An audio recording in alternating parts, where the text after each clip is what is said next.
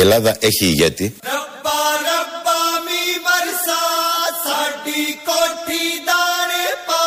Η Ελλάδα έχει ηγέτη.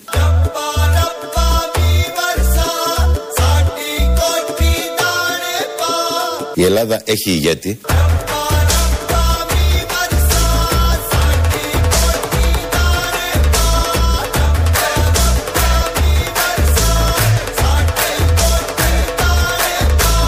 Η Ελλάδα έχει ηγέτη. Η λάμψη του Αλέξη Τσίπρα και οι δυνατότητές του να δουλεύει και στο διεθνές περιβάλλον και μέσα στην Ελλάδα δεν συγκρίνονται. Δεν είναι μοντάζ, είναι κανονικό. Είναι ο Νίκος Ξιδάκη, ο οποίος μας λέει ότι η Ελλάδα έχει ηγέτη. Και τι ηγέτη θα συμπληρώσουμε εμείς; Πριν προλάβουμε να το συμπληρώσουμε, το συμπληρώνει και ο ίδιος. Έχει λάμψει ο Αλέξης Τσίπρας, έχει ικανότητες, όχι μόνο εδώ για τα ελληνικά δεδομένα, που αυτό είναι εύκολο σιγά οποιοδήποτε μπορεί να γίνει ηγέτης. Δείτε ποιοι έχουν γίνει ηγέτες τα τελευταία 40 χρόνια για να καταλάβετε τι σημαίνει ηγέτης μες στην Ελλάδα. Αλλά είναι ηγέτης και για τα έξω θέματα. Αυτά τα λέει ο Νίκος Ξιδάκη. Έχει πολύ υψηλή αίσθηση του χιούμορ και τολμάει να το εκφράσει και προς τα έξω. Ο πολιτικός ρεαλισμός και το συμφέρον της χώρας και το συμφέρον του ελληνικού λαού συνηγορεί υπέρ αυτών των τολμηρών κινήσεων που έκανε ο Αλέξης Τσίπρας. Μπράβο! Η Ελλάδα έχει ηγέτη. Η λάμψη του Αλέξη Τσίπρα και οι δυνατότητές του να δουλεύει και στο διεθνές περιβάλλον και μέσα στην Ελλάδα δεν συγκρίνονται. Μπράβο! Να είμαστε λίγο ρεαλιστές τώρα. Με ποιους θα τους συγκρίνεις, με ποιους άλλους ηγέτες των παρατάξεων. Εμένα αυτή είναι η γνώμη μου. Εμένα αυτή είναι η γνώμη μου.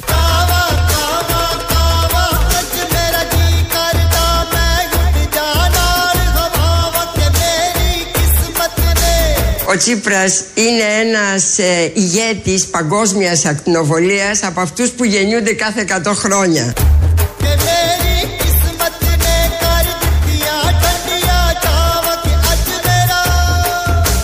Κύριε ο Θεός ημών, πρόσεξε την δέηση ημών σήμερον και ενίσχυσον των δούλων σου τέρενς Νικόλαον τη θεία σου χάρητη. Τη χάρητη και κυρίως κυρίως τη χάρητη. Ήταν η κυρία Θεανό Φωτίου που έχει μιλήσει για τον ηγέτη Αλέξη Τσίπρα που γεννιέται ένας τέτοιος κάθε 100 χρόνια και είμαστε πολύ τυχεροί που είμαστε σε αυτό το χρονικό σημείο. Είναι ο Νίκος Ξιδάκη που μιλάει για τον ηγέτη που έχει λάμψει και μπορεί και στα διεθνή θέματα να τα καταφέρει, όχι μόνο στα ελληνικά. Τα λένε κανονικά όλοι αυτοί, τα πιστεύουν. Εμείς τα μεταδίδουμε για να τα ακούσει και ο Αλέξης Τσίπρας, να τα πιστέψει ακόμη περισσότερο, να το πιστέψει για να γίνει καλύτερος. Γιατί είναι πολύ καλός ο ηγέτη, είναι ό,τι καλύτερο υπάρχει ο ηγέτη. Αν κάποιος είναι ηγέτης πραγματικό, είναι ο Αλέξης Τσίπρας. Το καταλαβαίνεις, το βλέπεις από τη γλώσσα του σώματος, από τα όσα κάνει, από τα όσα λέει, από την ιδεολογική βάση πάνω στην οποία πατάνε οι απόψεις του, τις σταθερές απόψεις που έχει, τη συνέπεια, την εντιμότητα, την προσωπική και την πολιτική, την ηθική υπεροχή. Όλα αυτά στοιχειοθετούν έναν ηγέτη πραγματικά τέλειο, λαμπερό, τον καλύτερο που θα μπορούσαμε να έχουμε και είμαστε πολύ τυχεροί που σε αυτές τις δύσκολες στιγμές έχουμε αυτόν για ηγέτη. Μπορούμε και εμείς να πούμε τέτοιες παπάντζες, όχι μόνο η Φωτίου και ο Νίκος Ξιδάκη. Το τελευταίο απόσπασμα με τον Νικόλαο Τέρενς που λέει και ο ιερέας είναι από την ορκομοσία χτες στην ε, βουλή του Σπένσερ Κουίκ Νικολάου Τέρενς. Θα προβούμε την ε, ορκομοσία του συναδέλφου κυρίου Τέρεν Σπένσερ Κουίκ. Προβαίνω στην ε, ορκομοσία του κυρίου Τέρεν Σπένσερ Κουίκ, ο οποίος αντικαθιστά τον κύριο Αθανάσιο Παπαξιστόπουλο που παραιτήθηκε. Καλείται ο συνάδελφος κύριος Τέρεν Σπένσερ Νικολάου Κουίκ να προσέλθει και να δώσει τον ε, νενομισμένο όρκο. Ορκίζομαι να είμαι πιστός Στον ΣΥΡΙΖΑ. και το δημοκρατικό πολίτευμα. Κυρίου Δεϊθόμεν, κύριε Λέισον.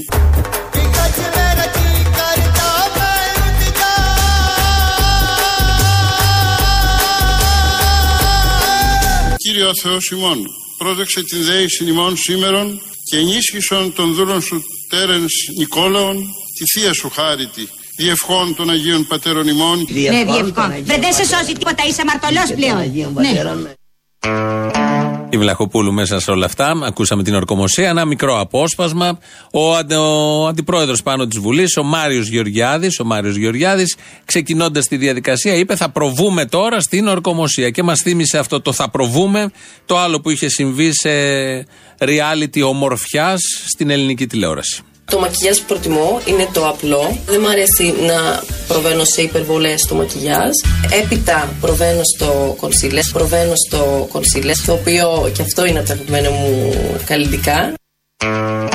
Έτσι λοιπόν, προέβην σε κονσίλερ η συγκεκριμένη παίκτρια, Ελληνίδα, και προέβημεν όλοι μαζί σε ορκομοσία του Σπένσερ, Νικολάου, Τέρεν, Κουίκ της αριστεράς. Είχε βγει και στο Χατζη Νικολάου νωρίτερα. Τα καλύτερα είπε και αυτός για τον Τζίπρα. Κάτι έχουν πάθει, μάλλον έχει δοθεί γραμμή. Δεν τα λέει κανείς, οπότε πρέπει να τα λένε νεόκοποι και παλιοί ε, βουλευτές και αριστεροί. Αριστεροί, γιατί όλοι αυτοί που είναι πια στο ΣΥΡΙΖΑ φτιάχνουν την κεντροαριστερά, τη σύγχρονη κεντροαριστερά. Είναι με υλικά άκρος δεξιά, άκρος, όχι ακραία δεξιά, αλλά δεν έχει καμία σημασία. Η σύγχρονη κεντροαριστερά μπορεί να τα χωρέσει όλα. Άλλωστε δεν είναι τυχαίο ότι όλοι αυτοί πρώην δεξιοί και τωρινοί δεξιοί ακουμπάνε στο ΣΥΡΙΖΑ γιατί δεν βρίσκουν κάτι διαφορετικό. Δεν βρίσκουν κάτι που να τους ενοχλεί. Δεν βρίσκουν κάτι που είναι κόντρα στις αρχές και στις απόψεις τους. Άνετα ο ΣΥΡΙΖΑ μπορεί να καλύψει όλο το φάσμα πια ή μεγάλο μέρος του φάσματος της πολιτικής ζωής με το χυλό που έχει για ιδέες. Και με τους ανθρώπους που είναι πάντα πρόθυμοι να υπηρετήσουν τα πάντα. Ακόμη και τα αντίθετα από αυτά που έχουν πει στο παρελθόν.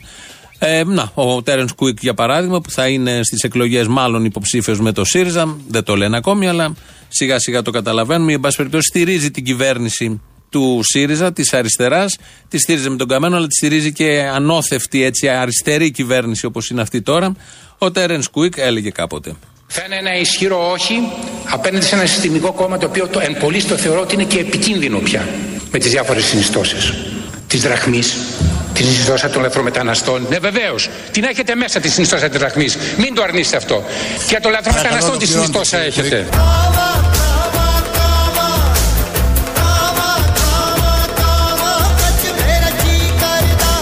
απέναντι σε ένα συστημικό κόμμα το οποίο το εν πολύ το θεωρώ ότι είναι και επικίνδυνο πια.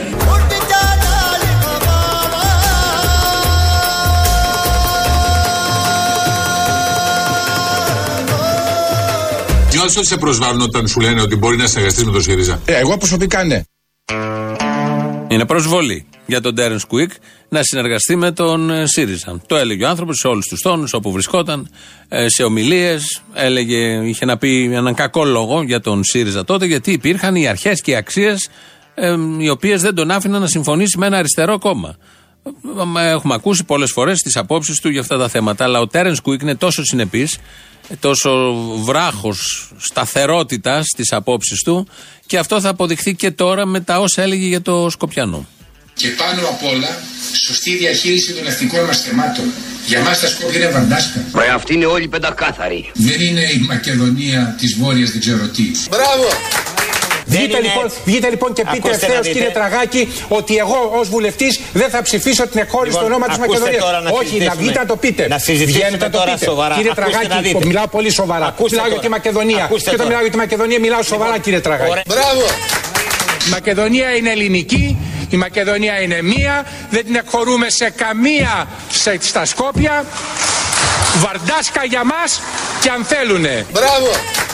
Ρε, αυτοί είναι όλοι πεντακάθαροι. Δεν θέλανε τελικά βαρντάσκα, όπως έλεγε ο Τέρεν Κουίκ. Δύο φορές ακούσαμε από διαφορετικές ομιλίες στο ηχητικό. Αυτή ήταν η πρόταση των Ανέλ, να μην λέγονται Μακεδονία. Τελικά ο ίδιος ο Κουίκ ήθελε, θέλησε να λέγεται Μακεδονία, να υπάρχει λέξη Μακεδονία μέσα στον τίτλο της γειτονικής χώρας, η οποία πριν λίγο έγινε μια τελετή εκεί στο, στην πρωτεύουσα.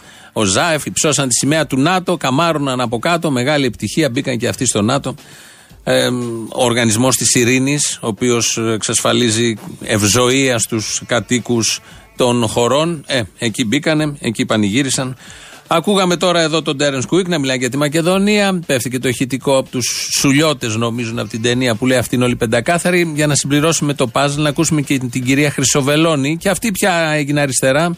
Συμφωνεί με τις ε, αρχές και αξίες του ΣΥΡΙΖΑ, γιατί και η ίδια έχει αρχές και αξίες, οι οποίες κατά σύμπτωση τώρα τελευταία, από τότε που έχει κάτι σε αυτό το Υπουργείο, συμφωνούν οι μεν αξίες με τις δε αξίες. Ναι, με το ΣΥΡΙΖΑ έχουμε μεγάλες διαφορές. Έχουμε διαφορές στα εθνικά θέματα που είναι σημαντικές. Έχουμε διαφορές στο μεταναστευτικό.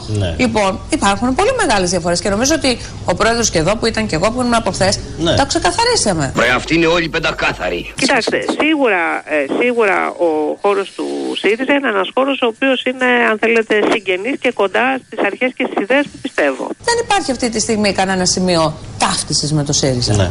Προς Θεού δηλαδή. Ρε, αυτοί είναι όλοι πεντακάθαροι.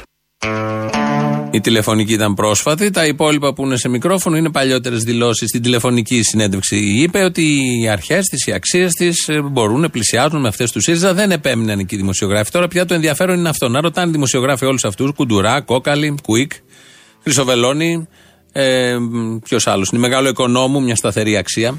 Ε, να ρωτάνε ποιες είναι οι αρχές, τι βρήκαν στην αριστερά, να πούνε κάτι αριστερό, να τους θέσουν τέτοια θέματα ώστε να ε, βγει καλύτερο υλικό και να καταλάβουμε όλοι γιατί ακριβώς έχουν πάει στην αριστερά και ποιο ήταν το χρονικό σημείο που έστριψαν από τη δεξιά που ήταν και δεν θέλαν με τίποτα την αριστερά, γιατί ήταν κίνδυνος θάνατος, όπως έλεγε ο Κουίκ, ξαφνικά βρίσκονται αγκαλιά με την αριστερά. Με αυτήν την αριστερά.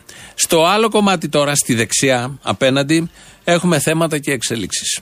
Επειδή το τελευταίο διάστημα υπάρχουν διάφορα ε, στελέχη κοιμή του κόμματος τα οποία είτε αυτοανακοινώνουν ότι θα είναι υποψήφοι, είτε άλλα στελέχη ανακοινώνουν άλλα στελέχη ότι θα είναι υποψήφοι. Αν έχετε στο πλάνο σας στο επόμενο διάστημα να υπάρξει κάποια σχετική ανακοίνωση για παράδειγμα στου ευρωβουλευτές, και αν τελικά η κυρία Αυτιάς και Μπογδάνος θα είναι υποψήφοι με τη Νέα Δημοκρατία.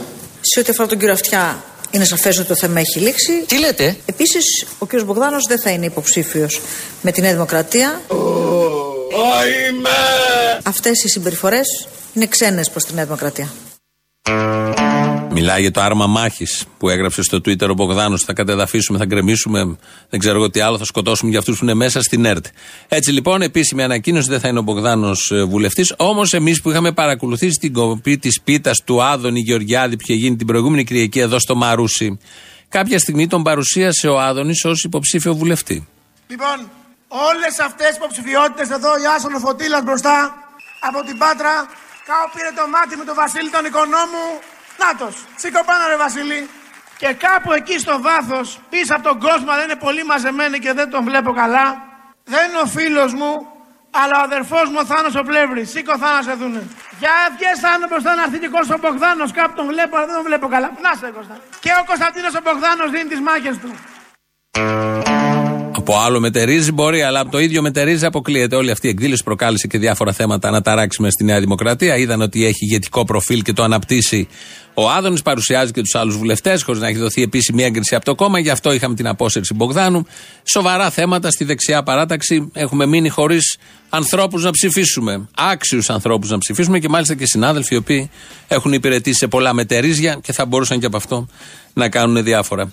Στην δεξιά παράταξη παραμένει όμως ο Πάνος ο Καμένος και αυτό είναι ευτύχημα. Κύριε Πρωθυπουργέ, θα σας αφιερώσω εγώ όμως δύο στίχους από ένα πείμα. Ο άντρας όταν γεύεται τη γλύκα του κεράτου, μέλη και γάλα γίνεται με την οικοκυρά του.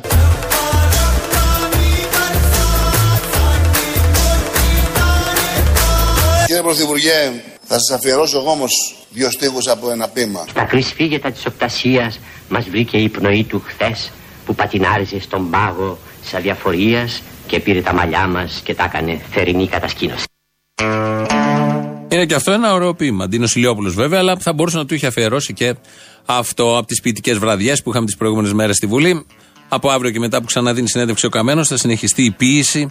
Όλο αυτό που ζούμε με τη σχέση Καμένου Τσίπρα και όταν είχε ξεκινήσει, στα καλά τα χρόνια και τώρα είναι ένα ποίημα, πραγματικό ποίημα και το απολαμβάνουμε όλοι.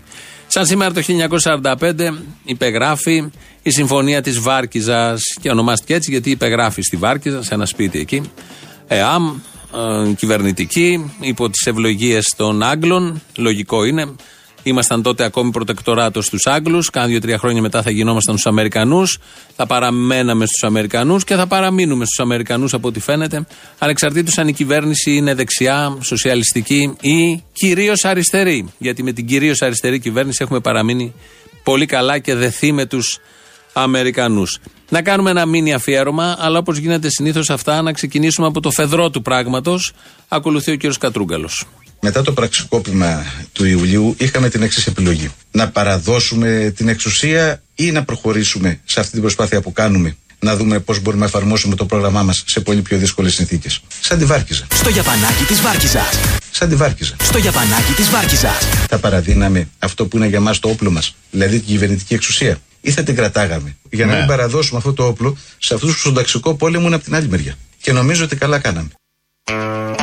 Ποιο ταξικό πόλεμο; Τι λέει, λέει ο Κατρούγκαλος για το 15. Το παρομοιάζει με τη Βάρκιζα και λέει ότι δεν παραδώσαμε το όπλο που είχαμε, την εξουσία. Και γιατί είχαμε ένα ταξικό πόλεμο, στον οποίο ταξικό πόλεμο ο Κατρούγκαλος και όλοι αυτοί είναι με τους άλλους, είναι με τους απέναντι. Δεν το έχει καταλάβει. Όντως υπάρχει πάντα σε εξέλιξη ένας ταξικός πόλεμος, αλλά δεν είναι με το λαό όλοι αυτοί, είναι με τους άλλους. Γι' αυτό και τα συγχαρητήρια έρχονται από τους άλλους και όχι από το λαό. Αλλά επιμένει ο κομμουνιστής από τα 15 του, ε, Γιώργος Κατρούγκαλος, να σκυλεύει πάνω σε ό,τι μπορεί να σκυλεύσει. Δεν έχουν μείνει και πολλά. Ε, ένα από αυτά ήταν και η Βάρκιζα. Βάζουμε τελεία, κλείνουμε τελείως το κεφάλαιο, τελείωσε η φεδρή πλευρά της υπόθεσης. Πάμε τώρα στην άλλη, σαν σήμερα 1945, υπογραφή της συμφωνίας, όπως ε, την είπαμε όλοι τότε, της Βάρκιζας. Η αντιπροσωπεία της ελληνικής κυβερνήσεως και η αντιπροσωπεία της Κεντρικής Επιτροπής του ΕΑΠ συνήλθομεν ει διάσκεψη της Βάρκιζας και από κοινού εξετάσαμε τα μέσα και των τρόπων της καταπάψεως του εμφυλίου πολέμου και της εμφυλιώσεως του ελληνικού λαού. Κατελήξαμε δε εις την κατωτέρω συνομολογική σαν συμφωνία. Επί τη υπογραφή του πρωτοκόλου, ο πρόεδρος της Διασκέψεως και υπουργός των Εξωτερικών είπε τα εξής. Οφείλω, εν πάση περιπτώσει, να εκφράσω εκ μέρους της κυβερνήσεως και του ελληνικού λαού τα ευχαριστίες μου προς τους αξιοτήμους εκπροσώπους της Βρετανικής Αυτοκρατορίας, ως και των αρχηγών του Αγγλικού Εξαρτευτικού Σώματος στρατηγό Σκόμπι, οι οποίοι για τις παρουσίες των με την οποία μας τιμούν σήμερα και του αδιαλείπτου ενδιαφέροντος που επιδεικνύουν για τα ελληνικά πράγματα, μας αφήνουν τη σταθερά και βεβαία εντύπωση ότι η Μεγάλη Βρετανία παρακολουθεί εκ του σύνεγγυ στα ελληνικά ζητήματα και ειλικρινώς ενδιαφέρεται για το μέλλον της Ελλάδος. Ζήτω η Μεγάλη Βρετανία. Έτσι τελείωναν τότε οι ανακοινώσεις. Το ηχητικό απόσπασμα είναι από την ταινία Θίασο του Θόδωρου Αγγελόπουλου. Ε, μία μήνυ τελεία, να πούμε εδώ τα τεχνικά και θα συνεχίσουμε με το αφιέρωμα. Ε, ελληνοφρένεια όπως κάθε μέρα, έτσι και αυτό που ακούτε τώρα, μία με δύο από το ραδιόφωνο του Real. 2.11.208.200 το τηλέφωνο επικοινωνίας. Πάρτε μέσα, σας περιμένει, πείτε όλα αυτά που θέλετε. Έχουμε mail, ηλεκτρονική διεύθυνση, το οποίο είναι studio GR. Έχουμε το YouTube, το official, εκεί ακούτε την εκπομπή live. Μετά μπορείτε να την ακούσετε ηχογραφημένη. Ανεβαίνει, τοποθετείτε, κάνετε τα δέοντα. Από κάτω έχει chat, μπορείτε να μιλήσετε, να πείτε ό,τι θέλετε. Έχουμε Twitter, Facebook, έχουμε τον Νίκο Σαπρανίδη που ρυθμίζει τον ήχο. Έχουμε και άλλους τρόπους. Όχι, νομίζω αυτή είναι η βασική.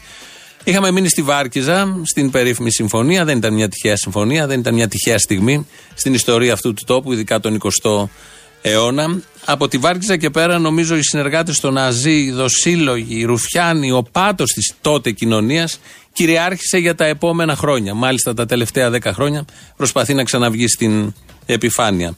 Αυτό συνέβη με τη μία πλευρά. Η άλλη πλευρά, οι αγωνιστές που πολέμησαν τον κατακτητή της χώρας, που πολέμησαν τον κατακτητή της χώρας, ε, κυνηγήθηκαν, εκτελέστηκαν, βασανίστηκαν, αυτό νομίζω είναι ότι πιο άδικο έχει συμβεί τον 20ο αιώνα σε αυτόν τον τόπο. Και αυτό δεν ξεχνιέται. Δεν ξεχνιέται με τίποτα. Χωρίζει, χαράζει μάλλον, χαράζει και χωρίζει το μυαλό. Και χαράζει το μυαλό και την καρδιά κάθε Έλληνα, κάθε ανθρώπου που αγαπάει και τον τόπο, τον τόπο αυτό που γεννηθήκαμε, αλλά και το δίκαιο.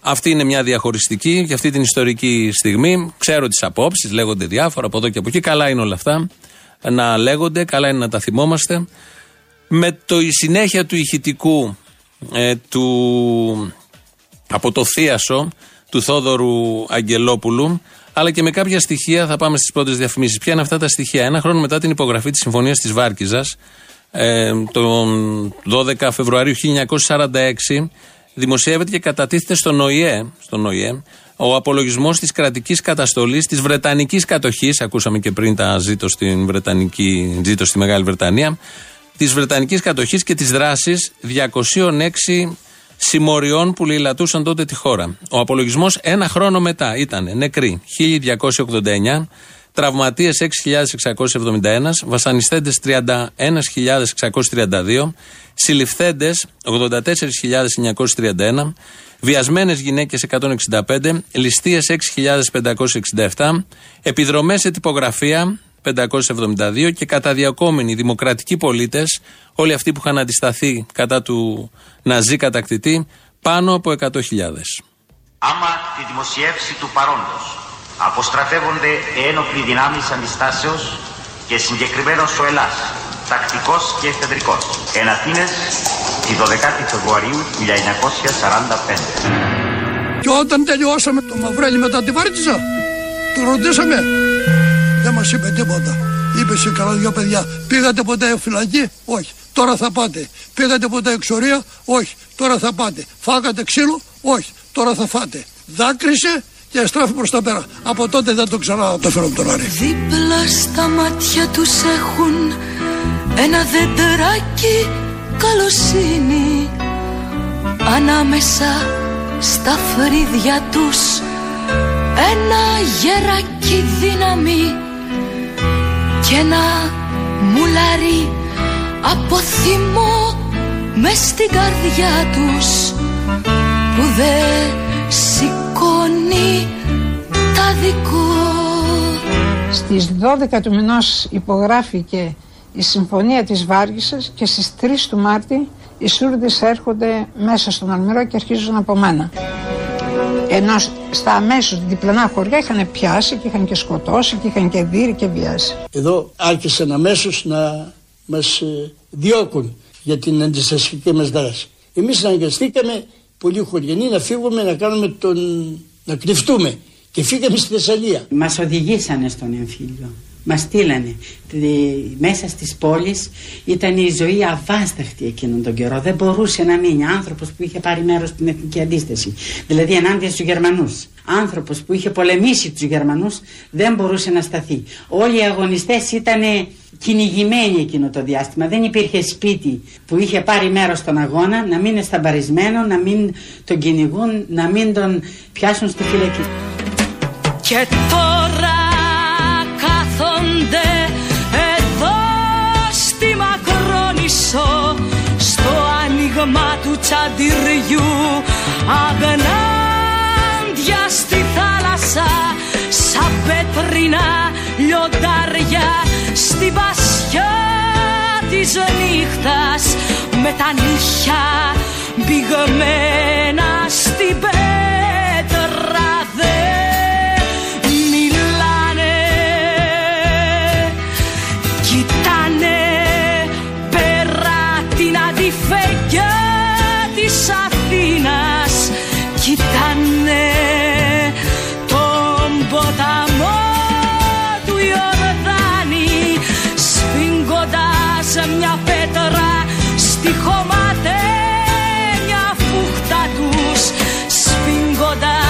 μες στα μάτια τους τα σκάγια των άστρων σφίγγοντας μες στο φιλοκάρδι τους μια δυνατή σιωπή.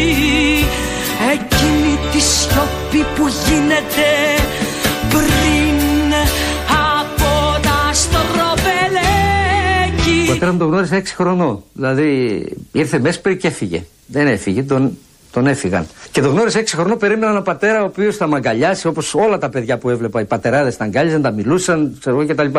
Και ήταν ένας πατέρας που τη νύχτα δεν μ' άφηνε να κοιμηθώ από τα ουρλιαχτά. Τα ουρλιαχτά λέγοντας ότι πέφταμε για ύπνο και αυτός τυναζόταν στον αέρα και ούρλιαζε, φώναζε. Γιατί ήταν από την καλοπέραση που πέρασε εκεί, από τα βασανιστήρια κτλ. Τα έβλεπε ξανά και ξανά και ξανά σαν εφιάλτες. Δίπλα στα μάτια τους έχουν ένα δεντράκι καλοσύνη ανάμεσα στα φρύδια τους.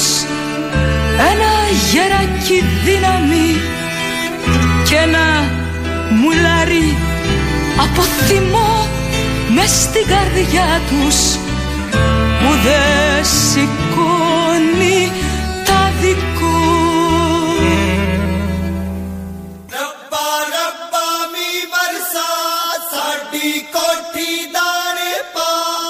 Ελλάδα έχει ηγέτη.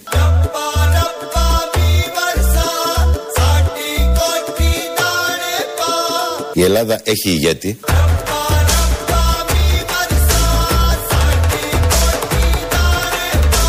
Η Ελλάδα έχει ηγέτη. Η λάμψη του Αλέξη Τσίπρα και οι δυνατότητες του να δουλεύει και στο διεθνές περιβάλλον και μέσα στην Ελλάδα δεν συγκρίνονται. Μπράβο!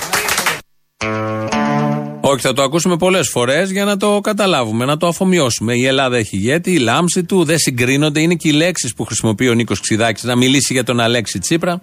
Είναι πολύ ωραίες και οι λέξεις και αξίζει να το. Θα το ακούσουμε κάνα δύο-τρεις φορές μέχρι να το καταλάβουμε πλήρως.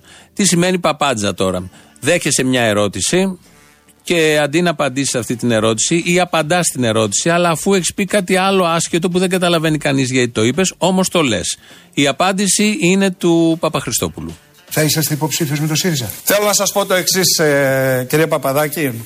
Το μόνο που ξέρω, γιατί διαβάζω και εγώ και ακούω πολλά, είναι ότι ένα ταξίδι που το είχα να βάλει καμιά δεκαπενταριά φορές στην Γεμένη, θα το κάνω σίγουρα γιατί πια δεν χρειάζεται να είμαι μέσα για να ψηφίζω. Γιατί είμαι από τους βουλευτές που δουλέψανε τέσσερα χρόνια πολύ σκληρά. Πιο σκληρά δεν πάει, κάτι παθαίνεις.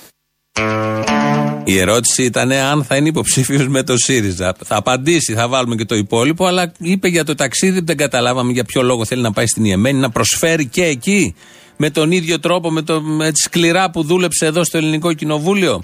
Δεν κατάλαβα, μάλλον κάτι τέτοιο ήθελε να πει, αλλά αμέσως μετά, αφού κατάλαβε και ο ίδιος ότι είναι εκτός θέματος, πάντα είναι εκτός θέματος και πάντα μιλάει για τον εαυτό του. Είναι από αυτή την κατηγορία των πολιτικών που μιλάει ο ίδιος για τον εαυτό του, γιατί επίσης κανένας άλλος δεν μιλάει για αυτόν. Παρά μόνο για κάτι αρνητικό, ειδικά τον τελευταίο καιρό.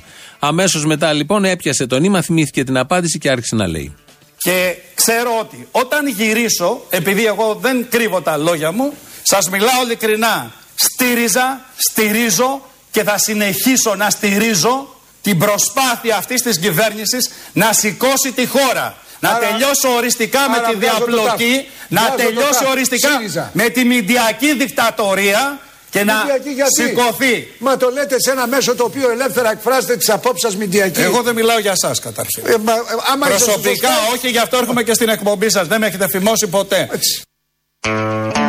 Για μηντιακή δικτατορία. Τα περισσότερα μίντια είναι υπέρ της κυβέρνησης. Βάλτε κάτω το χαρτί και μετρήστε τα. Αλλά παρόλα αυτά θέλει να δώσει τη δική του μάχη γιατί η διαφθορά, η διαπλοκή και όλα τα υπόλοιπα έχουν θέματα σύμφωνα με τον Παπαχριστόπουλο. Παροχημένο βέβαια όλο αυτό, αλλά δεν έχει σημασία. Λαός, έχει έρθει η ώρα του μέρος Α.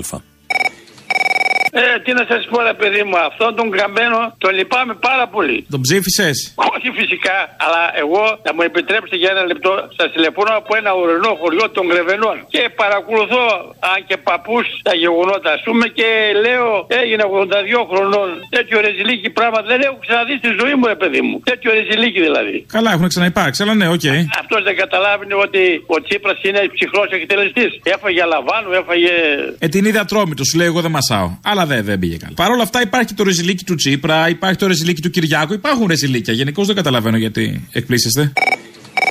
Ο Αποστόλης. Ναι, ναι, με. Τελείως διαφορετική η φωνή σου. Πώς την ήθελες, από πού παίρνει. Παίρνω από Γερμανία, από Νταχάου. Από Νταχάου; Ναι. Μα είναι ξεχασμένης εκεί. Και περίμενες να είναι και η ίδια η φωνή μου. Πώς είναι τα πράγματα στον Νταχάου; Καλά είναι, μια χαρά είναι. Ωραία, τι καιρό σας έχει εσάς εκεί; Τρει-τέσσερι μέρες έβρεχε.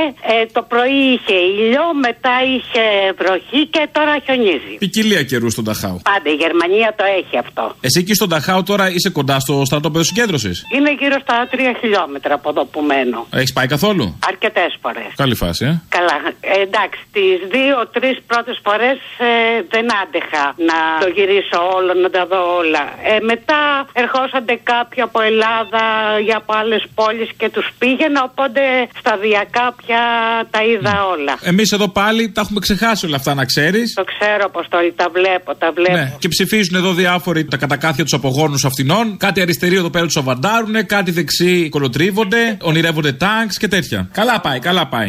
Η ίδια κοινωνία είναι και εδώ, ε. Α, ναι. Η ίδια είναι και εδώ. Το χειρότερο να ακούς είσαι σε μια δουλειά που είναι από όλα τα κράτη και να διαφωνούν και να εξαγριώνονται με τους ίδιους που ήρθαν τελευταία. Όχι οι Γερμανοί τόσο, όσο οι υπόλοιπες ράτσε. Θέλεις να κάνουμε ένα παιδί; Δίνει 2.000 ο Μητσοτάκης. Ο Τσίπρας πόσα δίνει; Ο Τσίπρας τίποτα. Τίποτα. Ο Τσίπρας μόνο παίρνει; Ο Τσίπρας όχι, ε, δεν δίνει τίποτα. Ο Μητσοτάκης δίνει 2.000 λέει με τη γέννηση. Να το κρατήσουμε 20 χρόνια και μετά να το ξαμολύσουμε. Είναι 20, 27 λεπτά την ημέρα. 2.000 είναι άπαξ είναι το χρόνο. Όχι, άπαξ, άπαξ. Δηλαδή για κάθε πετυχημένο γαμίση έχει 2 χιλιάρικα; Είναι άλλο το γαμίση, άλλο να βγει παιδί. Ναι, για κάθε ευστοχία τέλος πάντων. Μπράβο, με το που θα βγει και να πει ο μευτήρας εντάξει, 2 χιλιάρικα. Δεν θέλω τίποτα τώρα με δόσεις και μαγικίε. Εκεί επί τόπου, κασέρι τούκου. Κασέρι, κασέρι. Α, ε, τότε Κυριάκο δεν κατάλαβα. Οι ίδιοι είναι έτσι κι αλλιώς. Τα ίδια κάνουν, τα ίδια θα κάνουν. Τα ίδια μνημόνια ψηφίζουν, τα ίδια λένε. Απλά με τον Κυριάκο θα πάρεις και 2 χιλιάρικα. Τέλος, Κυριάκος. Κυριάκος να κουτώ. Απλά επειδή εγώ έχω μεγαλώσει τρία παιδιά, τα έχω μεγαλώσει και τα τρία.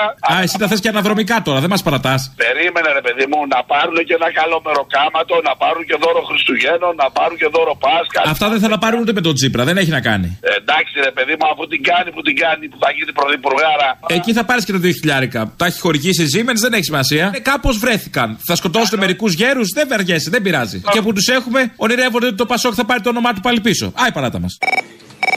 Εσύ με συμπαθείς. Όχι σαν τον Κυριάκο. Εγώ σε συμπαθώ πάρα πολύ. Μπράβο, εσύ με συμπαθείς. Εσύ με συμπαθείς και εσύ με συμπαθείς. Μπράβο. Εσύ με συμπαθείς και εσύ με συμπαθείς. Εσύ με συμπαθείς. Εσύ με συμπαθείς και εσύ με συμπαθείς. Ξέρω εγώ μια συμπάθεια σου έχω, αλλά δεν είναι σαν τον Κυριάκο. Δηλαδή ο Κυριάκος είναι και την κόμενο θέμου Ναι, ο κόμενος μου, ναι. και το συμπαθούμε. Είπε κάτι για το στενό του συνεργάτη το Μαντούβαλο. Τι να πει για το Μαντούβαλ. Χαζομάρ της δικαιοσύνης, τι να πει; Καταδικάστηκε σε 13 χρόνια για το παραδικαστικό με αναστολή βεβαίως βεβαίως. Επί ΣΥΡΙΖΑ. Θα τα έτρωγε η Νέα Δημοκρατία αυτά, όχι. Η χαζομάρα είναι ότι είναι με αναστολή. Αυτό είναι η χαζομάρα. Πολεμήστε τους άριστους εσείς. Πολεμήστε τους άριστους. Να δω ποιοι θα μας κυβερνήσουν. Τα ζώα, τα ταγάρια αμόρφωτοι, αυτούς θέλετε. Και αφήστε τις καθαρίστρε να, να, να δικαιώνονται και να βγαίνουν έξω. Που κλέβουν στα πτυχία. Πολεμήστε τους άριστους. Να δω που θα μας βγάλει αυτό. Εντάξει, με εκείνο το διοικητή έγινε κάτι. Καλά, καλά, εντάξει, εντάξει. Για να βάζουμε τα πράγματα στην πραγματική τους διάσταση, γιατί ξέρετε κάτι, fake news και καταστροπο- καταστροφολογία στη δημόσια υγεία δεν είναι ανεκτή. Φέτος, μέχρι στιγμής και με στοιχεία επίσημα, υπάρχει 175, 173 άτομα τα οποία έχουν νοσήσει σοβαρά. Από αυτά, μόνο το 15% ήταν εμβολιασμένοι και 165 από αυτά τα άτομα έχουν νοσηλευτεί σε μεθ. Οι νεκροί μέχρι στιγμής είναι 38.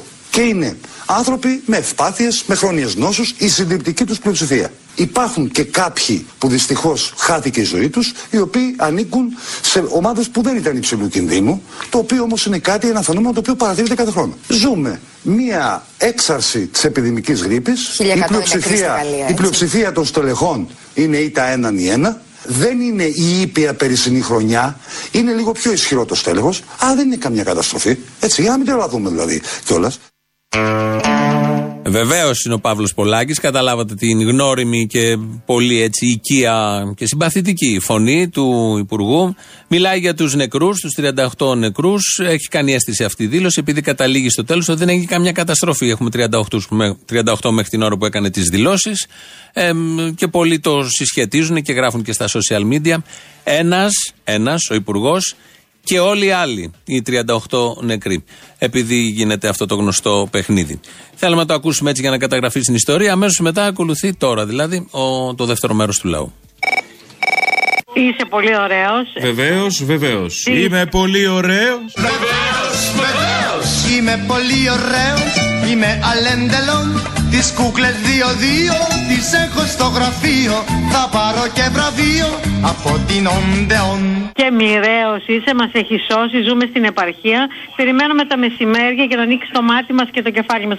Σε ευχαριστώ πάρα πολύ. Όχι 20-200. Να σε καλά, από πού παίρνεις; Θα σε χε- Από Θεσπρωτεία. Θε πρωτεία, τι θες; Θεσπρωτεία είπα. Είμαι Πρωτεία. Και ο Κυριάκος θέλει πρωτεία. Πρωτεία στις εκλογές. Θες πρωτεία κι εσύ; Δεν έχει πρωτεία. Τους στέλνουμε πράγμα για να το βλέπεις εκεί και να γελάς. Πολλά φιλιά. Να σε καλά. Να σε Καιρός καλά, να τα πας. φιλιά μου στη θέση πρωτεία. Έγινε.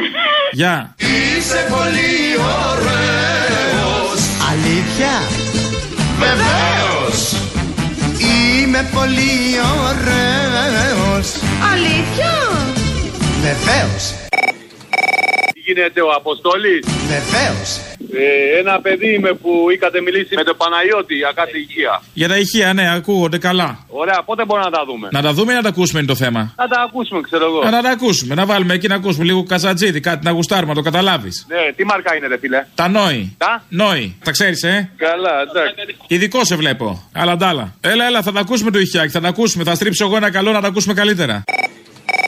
Να σου πω, οι υπηρεσίες πληροφορούν γενικά όλο τον κόσμο αν ε, είναι κάποιος στοχοποιημένος από. Βρεάει στο διάλογο που θες να βάλεις τον εαυτό σου, δηλαδή τον υπουργό. Το ίδιο είστε εσύ και υπουργός να ενημερώσετε από την ΑΕΠ. Δηλαδή, συγγνώμη, μια ερώτηση πήρα να με κάνω. Real FM δεν είσαι. Ναι, δεν κατάλαβα, τι θες τώρα. Άρε μου στο διάλογο, γίναμε όλοι. Να σου πω, ρώτα κανένα ταξιτζή που ξέρει, ρε. Πού και παλικάρια ξαφνικά. Α, εισιτήρι. Εσύ τι είσαι από τα δύο. Both. το παλικάρι είναι σχετικό πάντα. Έλα, μου το κλείσες, ρε φίλε. Σου άξιζε. Για τα ηχεία λέγαμε, για τα ηχεία. Γάμο το στάνιο μου, τι θες με τα ηχεία, μωρέ; Τα πουλάς τι όχι; Τα πουλάω τα ηχεία. Έλα εδώ πέρα να, να, να, να τα ακούσουμε, να ακούσουμε μαζί τη φάση. Ωραία, εντάξει ρε φίλε, αυτό. Ε, αυτό, αυτό το είπα και πριν όμως. Ε, δεν σε άκουσα καλά, ρε. Δεν με άκουσες καλά. Θα φέρεις εσύ το μαμίλο, το τέτοιο, το πράγμα; Ε; Κάπως πρέπει κάτι να γίνει για, για να ακούσουμε τα ηχεία, να την ακούσουμε, ξέρω εγώ. Ωραία, πότε να έρθω, ρε φίλε. Θέλω μια κωδική ονομασία. Ε, θα το πούμε Πολάκης. Θα φέρεις εσύ το Πολάκης. Να το στρίψουμε. Τι να φέρω, δεν, δεν σε κατάλαβα. Το Πολάκης. Θα φέρεις Πολάκης. Ναι, ρε, το πουλάκι τσιού. Το Πολάκης, το Πολάκης φέρει. Το Πολάκης και το Γκράιντερ. Εντάξει. Εντάξει, εντάξει. Το ξέρεις, ρε. Συνεννοηθήκαμε, το πιασε. Εντάξει, έλα, κατάλαβες. Όποια το υπονοούμενο. Ναι, ναι, ανογιανό, ανογιανό, το πιασε. Ο παππούς Κυριάκο έχει πολεμήσει σε όλη την Ελλάδα, Βιετνάμ, Κορέα. Μήπως είναι ο Τζον Ράμπο έχει για παππού, το Τζον Ράμπο έχει. Κάποιος έχει παππού και το Τζον Ράμπο, ναι, γιατί; Μας εξελίσσει με αυτό το παππού συνέχεια, ρε φίλε. Μία πολεμάει στην Άρτα, μία στα Γιαννιτσά, μία στην Κόρινθο, μία στην Τρίπολη. Ποιος είναι αυτός, ε. Ε, το είχε με τους πολέμους και γύρναγε, δεν κατάλαβα. Σαν τους θιάσους. Άμα είσαι καλός, σε πάνε και σε άλλα χωριά. Ο κύριος Μπαρμπαγιάννη. Ο ίδιος. Κύριε Μπαρμπαγιάννη, είμαι το κάκι από τη Βόρτον που είχαμε μιλήσει προημερών από τον πάροχο ηλεκτρικού ρεύματος. Α, γεια σου πάροχε, τι κάνετε, καλά, παρακαλώ. Σας καλέσαμε, μου είχατε πει ότι σας ενδιαφέρει να έχετε φτηνό ρεύμα. Ε, άλλαξα γνώμη τελικά, ήθελα ακριβό. Θέλετε ακριβό. Γενικώς έχω καταλάβει ότι με τις εταιρείες δικές σας αυτές τις καινούργιες λεφτά δεν γλιτώνουμε. Κάτι αστεία ποσά είναι. Οπότε σοβαρευτείτε, κάντε καμιά προσφορά της προκοπής, να γλιτώσουμε κανένα πάγιο, να είναι καμιά σοβαρή διαφορά με τη ΔΕΗ και μετά ξανασυζητάμε. 6,5 λεπτά είναι η κιλοβατόρα. Άσε που είναι 6,5 λεπτά τώρα δεν σας έχω καταλάβει. Γλιτώνουμε κάτι χαζομάρες και τα ψηλά γράμματα. Όπα, όπα, όπα. Και ποιες είναι οι χαζομάδες, κυρία μου; Τέλος πάντων, εντάξει. Κλείστονα σου λέει, ε, κλείστονα. Ε, κλείσαμε, ναι.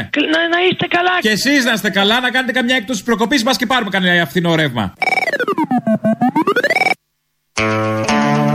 Εδώ κάπου φτάσαμε στο τέλος για σήμερα. Ακολουθεί το τρίτο μέρος του λαού. Στο τέλος έχει και τα, για τα 20 χρόνια διάφορα αιτήματα τα οποία τα υλοποιούμε κάθε μέρα. Αμέσως μετά, μαγκαζίνου, τα υπόλοιπα θα τα πούμε αύριο. Γεια σας.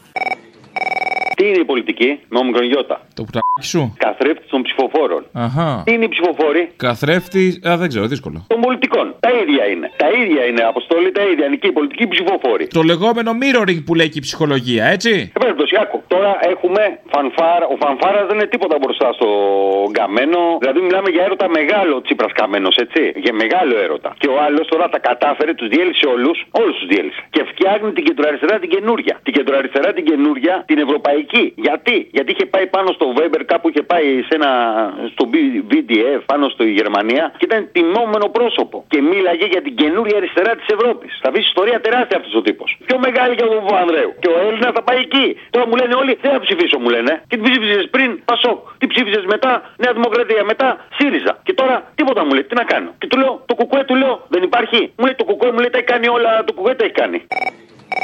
Σε ακούω πολλά χρόνια και χαίρομαι γι' αυτό και να κρατήσετε άλλα 20 και, λίγο, και λίγα λέω. Να σε καλά. Ναι, ευχαριστώ αγόρι μου. Γεια χαρά.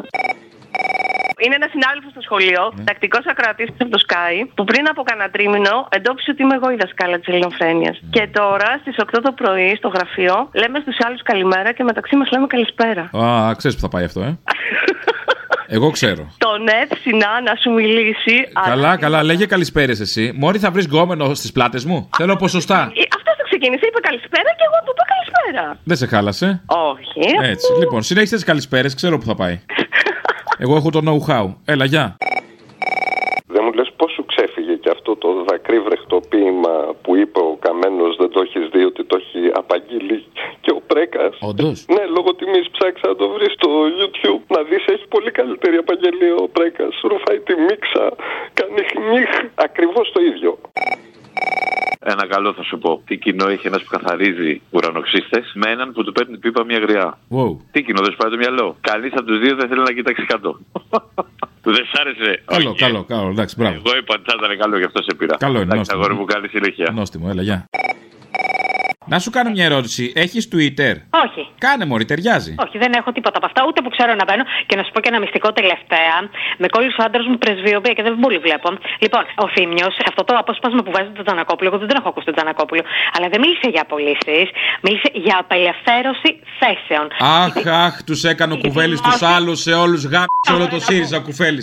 Πάμε και για παγκίστρωση. Όχι, ρε μανάρι μου, αλλά οι δημόσιοι υπάλληλοι ε, έχουν ένα αφημί που είναι δημόσιοι υπάλληλοι. Δηλαδή τώρα θα αμφισβητήσεις και και αυτό. Μωρή, πόσα είναι τα λεφτά; Ναι, συμβόλαιο. Πόσα είναι μωρή τα λεφτά; Πόσα είναι να κάνουμε έναν έρανο να στα δώσουμε να πάψει αυτή η ξεφτύλα. Ντράπηκα; Λιγότερα παίρνω από το θύμιο, να είσαι σίγουρος. Καλά, είμαι σίγουρος ότι παίρνεις λιγότερα από το θύμιο, αλλά πόσα είναι για αυτή την ξεφτύλα, Μωρή, πόσα; Να ακούς τον Τζανακόπουλο να λέει τα αντίθετα σε δύο δηλώσεις και να λες ότι δεν τα λέει. Ο, ο Τζανακόπουλος μίλησε. Άσε μας, Μωρή τώρα, αλήθεια. Ναι. Όντως, πόσα είναι, πες μου, πόσα. Πήρες περισσότερα από αυτό που σχεδίασε το σήμα της Νέας Δημοκρατίας; Ποιο σήμα; Αυτή την για το σπασμένο. Αυτό που είναι τρίγωνα παροράματος ή εγώ όπως τα βλέπω, επειδή δεν τρώω τα αγγλικά, πώς το λένε, τριγωνάκι με τυροπιτάκι και σεροπιτάκι. μπλου, Ωραία. Πάντως αν έχεις ζάχαρο και αυτά δεν κάνουν, ναι. Δεν έχω ζάχαρο καλή, απλά δεν μου αρέσουν τα αγγλικά. Είναι ξινή. Έλα, όντως. Ναι, ναι, πολύ, πολύ. Λοιπόν, άκου να σου πω και να πούμε. Εκτός, τώρα δεν μ' άφησες να ολοκληρώσω το θέμα, πάει στο διάλογο. Δεν θα είσαι πρώτη Σιριζέα. Λοιπόν, πρέπει να πούμε στον, ε, ε, στον πρόεδρο Μι, Μητσοτάκη, μην ακόμα και Κυριάκος, πάντα να μου τον φέρετε ότι είναι καλό να μην κάνω συνειρμό με το όνομα. Είναι Μητσοτάκη. Εμείς κούλι το λέμε. Είναι όπως είναι η μούρη αυτή συγκεκριμένη και είναι και Μητσοτάκης. Δύο σε ένα. Λοιπόν, να του πούμε ότι δεν είναι πρόεδρος του κόμματος, αλλά αντιπρόεδρος. Τρελό, τρελό. Με- Μην φτάσουμε όμως εκεί γιατί θα λαϊκίσουμε και θα πούμε ότι και ο Τσίπρας δεν είναι πρωθυπουργός, αλλά ανδρίκελο. Ε, ντροπή, δεν θέλω, θα λαϊκίσουμε. Και σε όσο θες. Δεν είναι σωστό. Το να πούμε τώρα τον Τσίπρα ξαφνικά ολόκληρο άνθρωπο εκεί με τέτοιο κύρος ανδρίκελο των ξένων. Ε, όχι. Μην φτάσουμε εκεί. Δεν θέλω. Πέφτει το επίπεδο.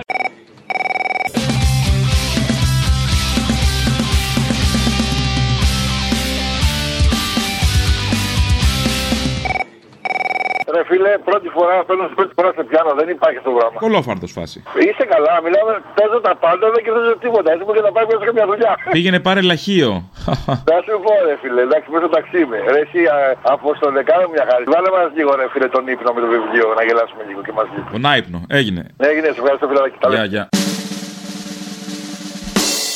Ναι. Ε, παίρνω από την Κόρινθο. Ναι. Ε, είχα πάρει την προηγούμενη εβδομάδα Ναι. και ήθελα ένα βιβλίο για τον ύπνο. Για τον ύπνο; Ναι. Το θέλετε ακόμα; Ναι, βέβαια, γιατί έχω πρόβλημα. Δεν κοιμάστε; Ναι. Συγγνώμη, εσείς από την προηγούμενη εβδομάδα που είχατε πάρει δεν έχετε κοιμηθεί μέχρι σήμερα; Όχι, εδώ έχω να κοιμηθώ εδώ και ένα μήνα. Και δεν κλείνει το μάτι; Όχι. Μα τι ναρκωτικά παίρνετε; Να σου πω, εσύ ο στρατός, Ο στράτος, ναι. ο Τζορτζογλου. Ο Παπαστράτος Α, ο Παπαστράτος. που κάνουν τα τσιγάρα. Ναι, που ε, την προηγούμενη εβδομάδα που με μαζί μιλάγαμε. Είστε ο κύριος με τον ύπνο; Ναι. Καλά και δεν κοιμάστε τώρα τόσο καιρό, γιατί; Να σου πω κάτι, πότε θα να πάρω να μην είσαι εσύ εκεί πέρα; Γιατί να μην είμαι εγώ, τι πρόβλημα έχετε; Γιατί εσύ μου λες μαλακίες συνέχεια. Εγώ Ε, έχω όχι, δα. πρόβλημα Και εσύ λες μαλακίες. Να κάνω μια ερώτηση. Σας έστειλα ένα βιβλίο για τις ημικρανίες. Το παραλάβατε, πονάει το κεφάλι σας; Ρε εσύ, Ναι. ρε, μπας και είσαι κουνησί πολυθρόνα ρε. Πολυθρόνα δεν με λες. Θα πάει εκεί πέρα και να σου κάνουν τον κόλλο φιλιστρίνη ρε, πρόσεχε. Ναι, καλά. Και άμα σε πάρει ο ύπνος εκείνη την ώρα;